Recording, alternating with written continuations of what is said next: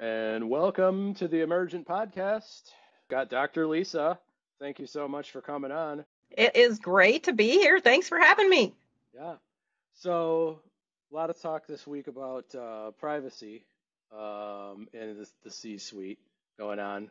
Is the C suite ready for figuring out whether or not there's risk involved with uh, with privacy? I think no one is really fully ready for the level of privacy issues that we have in front of us. You know, we've seen examples over the last few months of, uh, let's call it overstepping with use of individual data, with use of intellectual property. Mm-hmm. Um, mm-hmm. You know, we even recently saw Zoom be willing to roll back their policy around using our conversations to train their AI models. So, I uh, was quite impressed with their leadership's interest in what their user base had to say about that and being willing to roll back their policy and do something different. So even though it is a you know it's a hot mess actually in the everything around AI right now and the data privacy implications of it is a little bit unwieldy whether you're an executive or whether you're somebody that's just trying to figure out how to protect your kids in this environment it's we have a lot that we've got to work through. Do, do you think that Zoom management was surprised by uh, the blowback from that? Um, and if they were surprised, why do you think that was?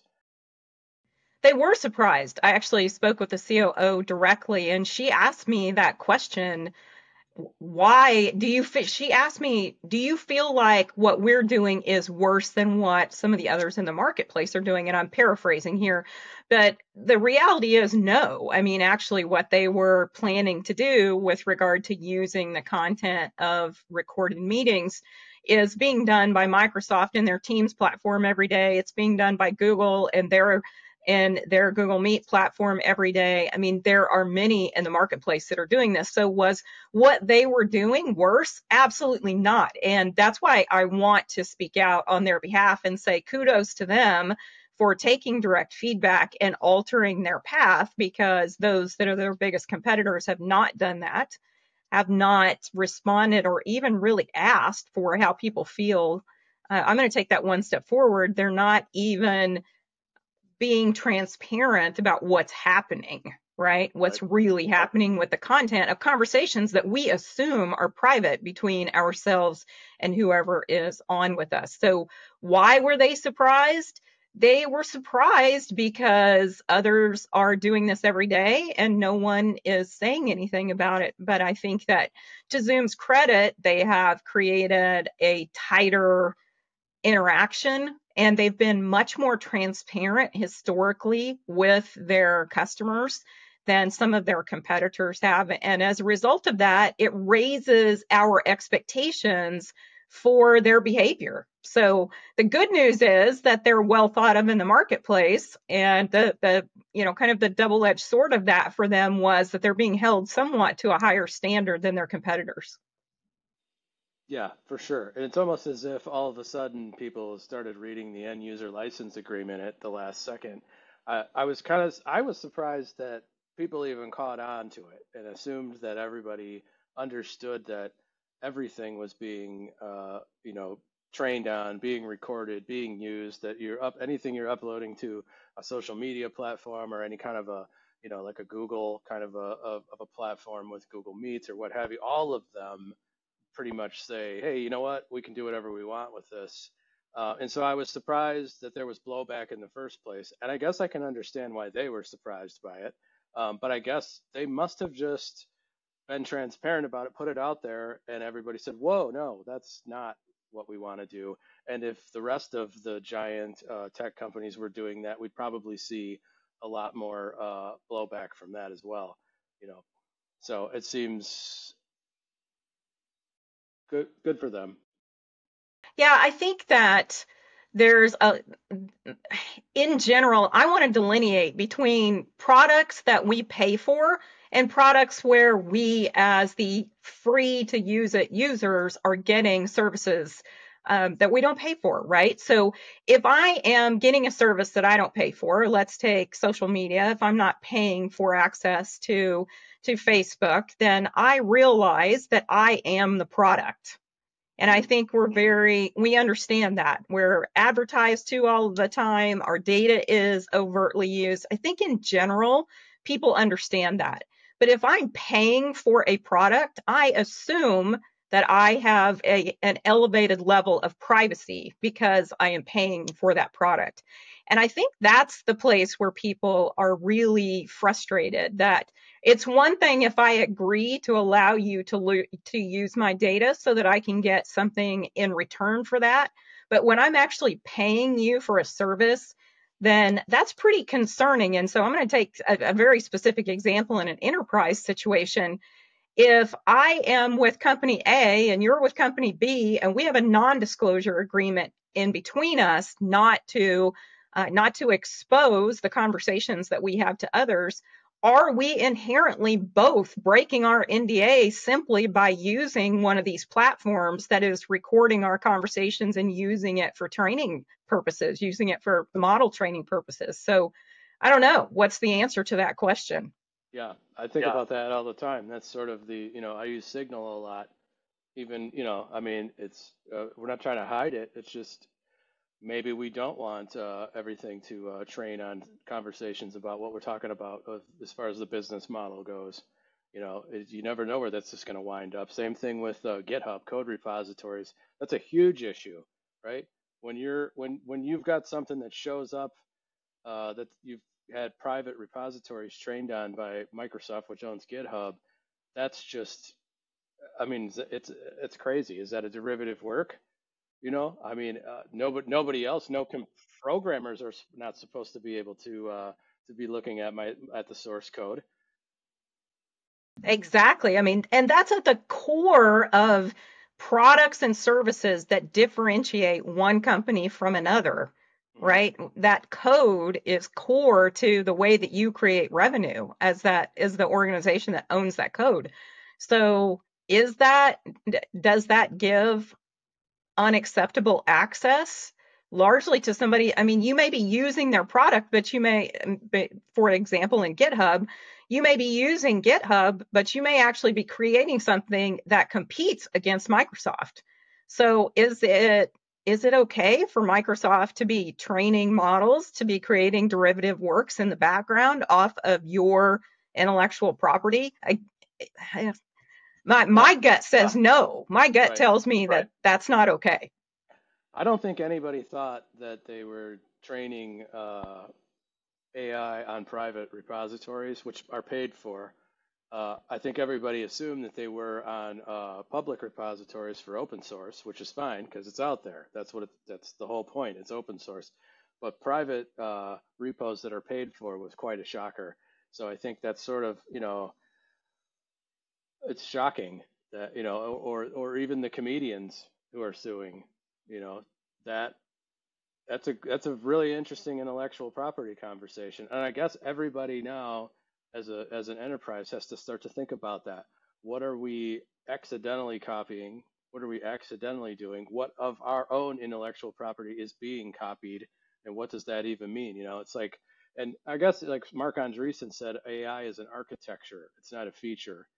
And so you have to sort of look at that as a holistic way of, of going about that, re-architect the organization around that. Is that is that happening now? Are you seeing, you know, C-suite executives who are trying to figure out how do we re-architect our our our whole process around AI at this point, or is it still viewed for by the for the most part as sort of like maybe it's a feature we add into this?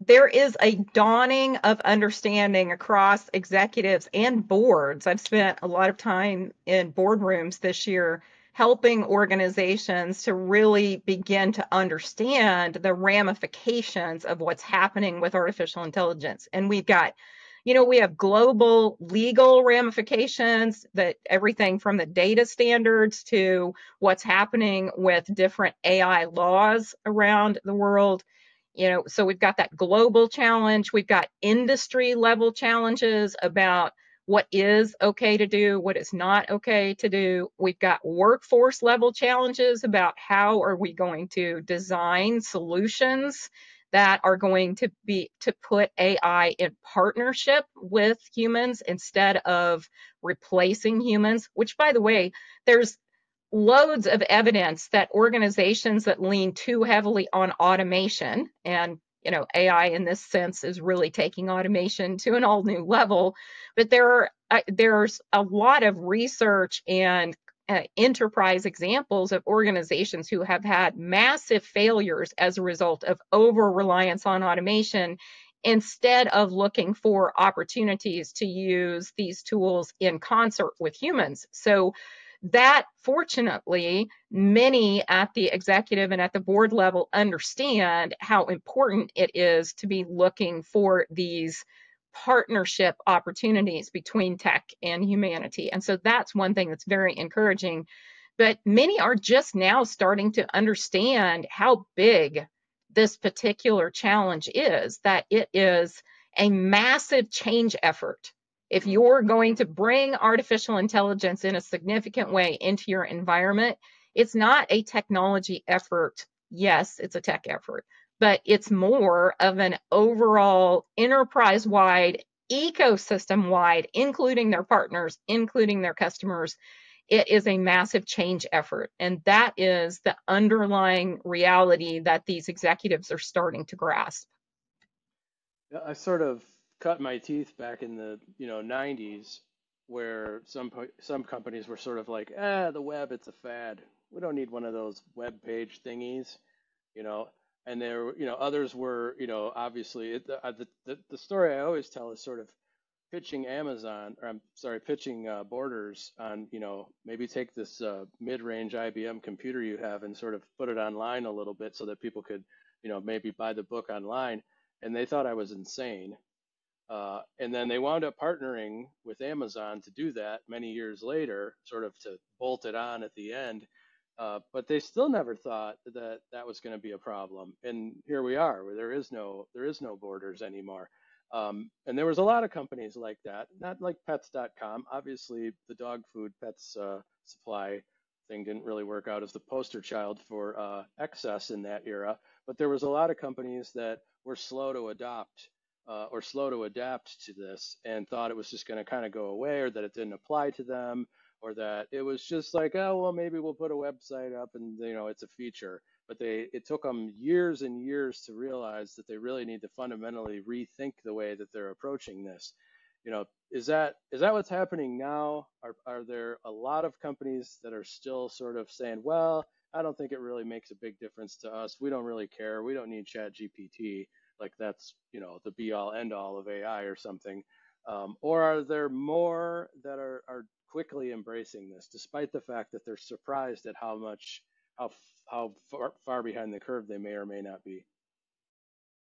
It's it's an interesting environment because what I'm seeing is not necessarily what we expected. The first is that obviously those companies that tend to be leading edge, that tend to be tech first companies, they're they already have. I mean, I have one client that has over 50 use cases of AI already embedded in their environment, and they, and only a few of those have been done in the last year in direct opposition to the other end of that scale, which is what are typically laggard companies. Many of these laggard companies, to their credit, are seeing the opportunity with AI to recapture market. Mm. And so mm. some of these organizations, it's been very interesting to see who's really stepped forward and held, held up their hands and their board members are going, hey, this is an inflection point. We have the opportunity here to step forward and recapture, kind of reinvigorate our brand, recapture the imagination of our customers, and do things that we haven't really been known for, even for a decade or longer. So, some of these companies that have not necessarily been ones that I would have anticipated would be early to step into the fray are very interested and excited and are educating themselves and challenging their organizations to think differently and to really take advantage of this inflection point that's being created, particularly by generative AI. There's so much interest in the possibilities with Gen AI that it's really captured the imagination of people that haven't historically been interested in a tech solution at all. So that has been a really fun thing for me to learn over the last year is that it's not necessarily just those organizations that we think of as tech first that are willing to step in. And so, you know, what this tells me though is that organizations who think they're just going to wait and see, like if you go back to the example you gave about the internet, there were a lot of companies that were like, well, we'll just wait and see, you know, we'll kind of hold on. Those organizations that think that's the safe way to go, I have news for you not doing anything is high risk. Yeah. Because yeah. even those companies that are are historically technology laggards, even they are investigating and jumping in. So doing nothing, not a low risk solution. Yeah, it seems like generative AI right now is sort of like the killer app that like it was with the PC, you know, it's like it's the VisiCalc for for AI that allows uh, non-mathematicians to see what are the obvious sort of use cases are, be impressed by it, and let their imagination run wild. It feels like that's kind of what happened. That generative AI, uh, if that's you know images or artwork, or if that's just the text and the chatbot version of it, um, is sort of captured the imagination of the C-suite and given them something to sort of latch onto that says, wow, this is actually understandable, rather than trying to read like, you know, Bayes' theorem as a, as a math and figure out how are we supposed to apply that now. So it's sort of like the, the perfect killer app that's come along. Do you think that that's, well, I think it's obviously helping uh, C-level executives to try to imagine how that could affect the, the organization. Do you think that that's bringing it uh, AI in general to the top of what it is that they're thinking about now. That's uh, what's you know as far as what's important. Uh, and if it's not at the top right now, what is? Well, I, statistically, there's new research out that one third of boards have talked about generative AI in the last since 2023 started. So a third of boards have had it on their agendas, and a fourth of executives are actively using generative AI in their daily work. So this has, you know, that that is huge. I mean, what technology are you aware of that with it within just a few months has executive level individuals playing with it, learning what it means, using it front lines themselves? I can't even remember a time when we've had a technology that an executive a quarter of executives would be investing their own time to learn how to use it every day. That is highly unusual. And so, what we see from that is that this democratized access to this technology, I think, is what has just exploded the interest of what is possible with it and quite literally being able to embed it in your work, use it, see the impacts of it yourself as an individual leader. What better way than to use it yourself and to figure out, hey, this thing is really powerful. And so I think that it is important right now for us to continue to get others using it because the fascinating thing is there's a very small percentage of in the US anyway there's a very small percentage of the US population who's actually trying like ChatGPT for example or any of the other large language models. And so we've got to continue to educate and raise awareness because what that means at the individual worker level is our workforce actually isn't learning to use these tools as fast as the executives are. And that's, mm. you know, that's that's upside down. That's literally inverted to anything we've seen in history. So we've got to continue to raise awareness and get people to start to at least try to use the tool so they see some of the impact. The media is certainly doing their part to make people aware mm-hmm. of uh, what's happening every single day. We see nor- news stories about uh, about generative AI and the impacts of it. So, you know, we're going to continue to see that. We're going to continue to see investments from every company uh, across industries. We're seeing huge investments from our governments as well. So, this train has has left the station. That's amazing that a quarter of executives are using it in their day-to-day work. Uh, and like you said, I've never heard of an adoption rate like that, uh, especially at the executive. There's usually the last ones. There's, you know, they were, you know, they were printing out their email, you know, and here we are, they're using it every day. I wonder if that just keeps generating a, a brainstorming, you know, thing for them so that they're looking at that and saying, well, what else is possible? are they aware that you know anecdotally are, are you aware of the, that they're aware that there's other kinds of AI like genetic algorithms and uh, Bayesian uh, algorithms and that neural networks do other things and you really don't need 50,000 GPT GPUs to read the entire internet um, and turn it into a chatbot, but that you can optimize a process, right? You can make a prediction. Do are they starting to learn and you know if they are it's amazing because it's only been a couple of years really for this adoption wave to happen are they starting to learn like what does ai do well and what doesn't it do for example you know ai is good at optimizing a process um, it's good at making a prediction uh, given a lot of data that's labeled um, and not not a whole lot else right it's classify it can classify things but if you can think about that in terms of your architecture of your whole business, and you can think about those use cases and break them up into smaller pieces, you can really start to look at the company uh, really differently. Have you seen uh, that that they're evolving their usage of using say, something like ChatGPT to begin to understand more thoroughly how this might apply? Well, the first thing I always do with these executives and board groups is say, saying artificial intelligence is a bit like saying ice cream there are a lot of different flavors of ice cream and there are a lot of different flavors of artificial intelligence. And so starting with some basic education about what does the term artificial intelligence what does that really mean and helping them to understand that that there are multiple types and that these different types are going to have different impacts on them and on their business and on what's happening in the global environment.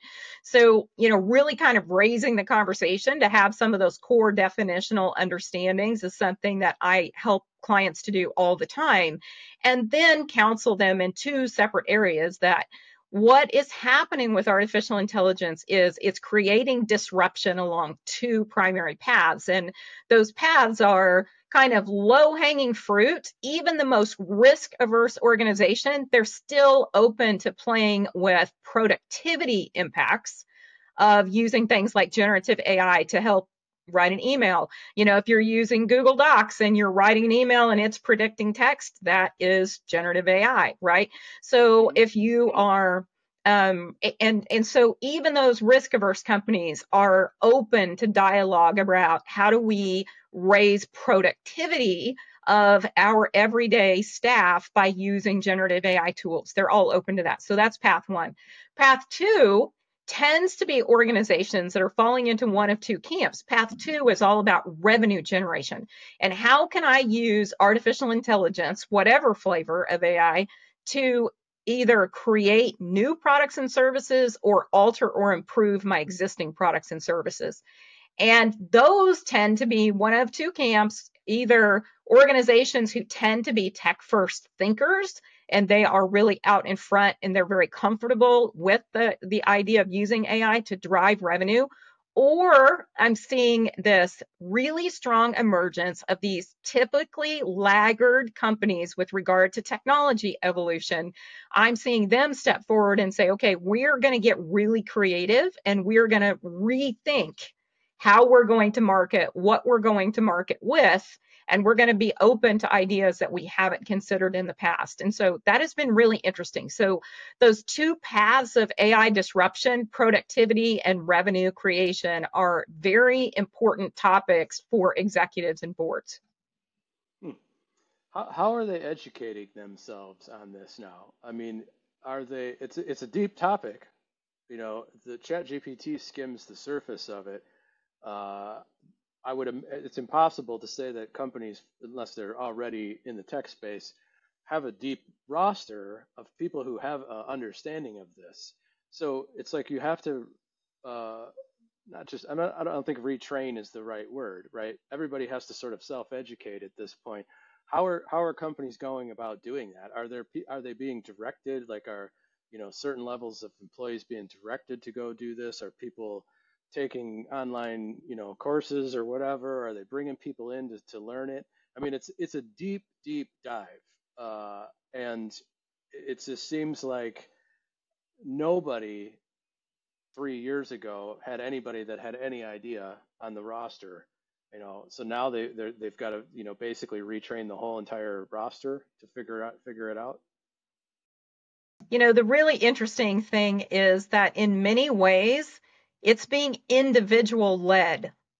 And what I mean by that is if you have a really forward thinking chief information officer, they are you know, driving that dialogue, driving conversations, getting the board educated, bringing in vendor partners to help to raise understanding and awareness uh, for their peers and for their boards.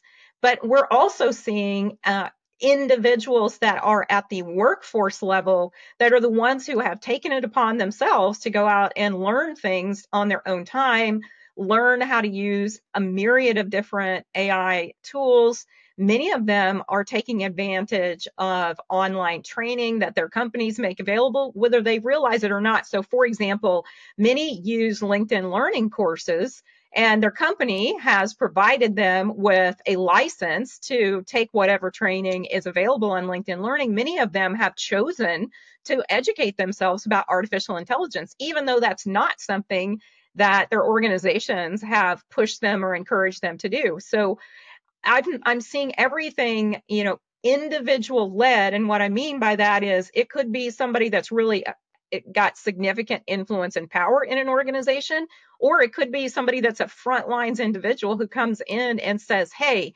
did you know we could be doing this? Did you know we could re architect this business process? Did you know that we can take out 30% of the tasks that we're doing on a daily basis that are really boring and replace them with this higher level work? Because this is what I've been able to do. And they're doing this as individuals, and then that information is spreading. Now, many organizations are taking a very top down we're going to educate everybody we're going to bring in full educational resources from the top down I have, uh, you know, I have clients that are doing that as well. But in general, I would encourage every individual person, you have the power to make impact in your circle and even in your greater organization. So even if you're at a point in your career where you're like, well, I don't have that kind of influence or power, you would be amazed at what you can create, the impact you can create if you take some ownership and really step forward because this is such a point of disruption that we are looking for leadership. And that doesn't have to be only from the formal C suite down. That's the opportunity. That's- you know, there's a huge opportunity. Uh, AI should be and will be an amplifier of skills. Um, it doesn't have to be a replacer of that. Those that move, like you just described, that move forward, that embrace that, and make themselves far more productive as an individual contributor uh, that just adds to the whole entire thing. Nobody's going to get replaced from that. You've just 10x yourself. You've just 100x yourself. I remember there was in back in the 90s again, you know, the mid 90s at this point, there was 55 guys I think that were, you know, the CIO or the CTO or the C made up some initial O of companies at that point who didn't have any kind of web presence at all they didn't understand any of it. And they were doing just the most rudimentary types of things. And they'd had to get together with each other to sort of figure out what is it that, that we're even doing here? What is what are these web pages? How do we all use the server for it? It was really, really rudimentary stuff to the point where half of the C-level executive's job was scanning pictures from the catalog on a scanner and trying to figure out how to get them to show up on on web pages. There was a point back then in the internet revolution, the web revolution, where that was the case. And those people that came along and took advantage of that, that wasn't their job to begin with. Uh, that's what they evolved into. They were doing something completely different from that. And they wound up being, you know, on the forefront of how to uh, operationalize and execute that. And I'm, I think that's that's the opportunity for everybody right now is take this technology and use it as your own personal leverage within the company to make yourself a hundred times uh, more valuable. And you know, whole, everybody could do that. There could be a situation where not any, not one single person needs to lose a job over AI. You know, the more the more powerful it is, and the more that you can just grab a hold of it and harness it, you know, that's uh, that's that's the power. That's the opportunity.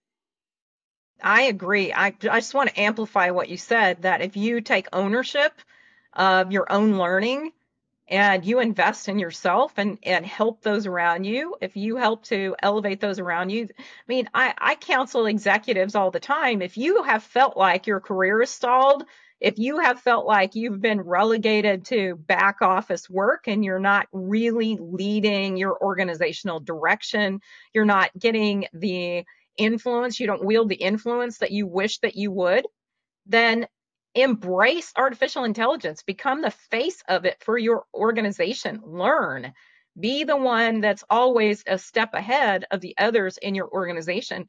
And that applies whether you're a board member, whether you're an executive, or whether you are a frontline staff member you all have this opportunity to embrace this pivot in this moment in time and turn it to your advantage. I have absolutely no doubt that those individuals who step forward and embrace this that they are going to not only not lose their jobs but they're going to be better employed than they are today as a result of that investment in themselves and learning and moving forward with change. Perfectly stated, and uh, I agree wholeheartedly with the uh, optimism. I think that's uh, that's uh, heartwarming almost. So, boy, does the time fly? We've already uh, went through our whole entire episode this week. Um, but thank you so much for stopping by. I think there's there's even more to talk about this. We should do a follow up episode. I'd be happy to come back. It's been a pleasure, and the time did fly. Thank you so much.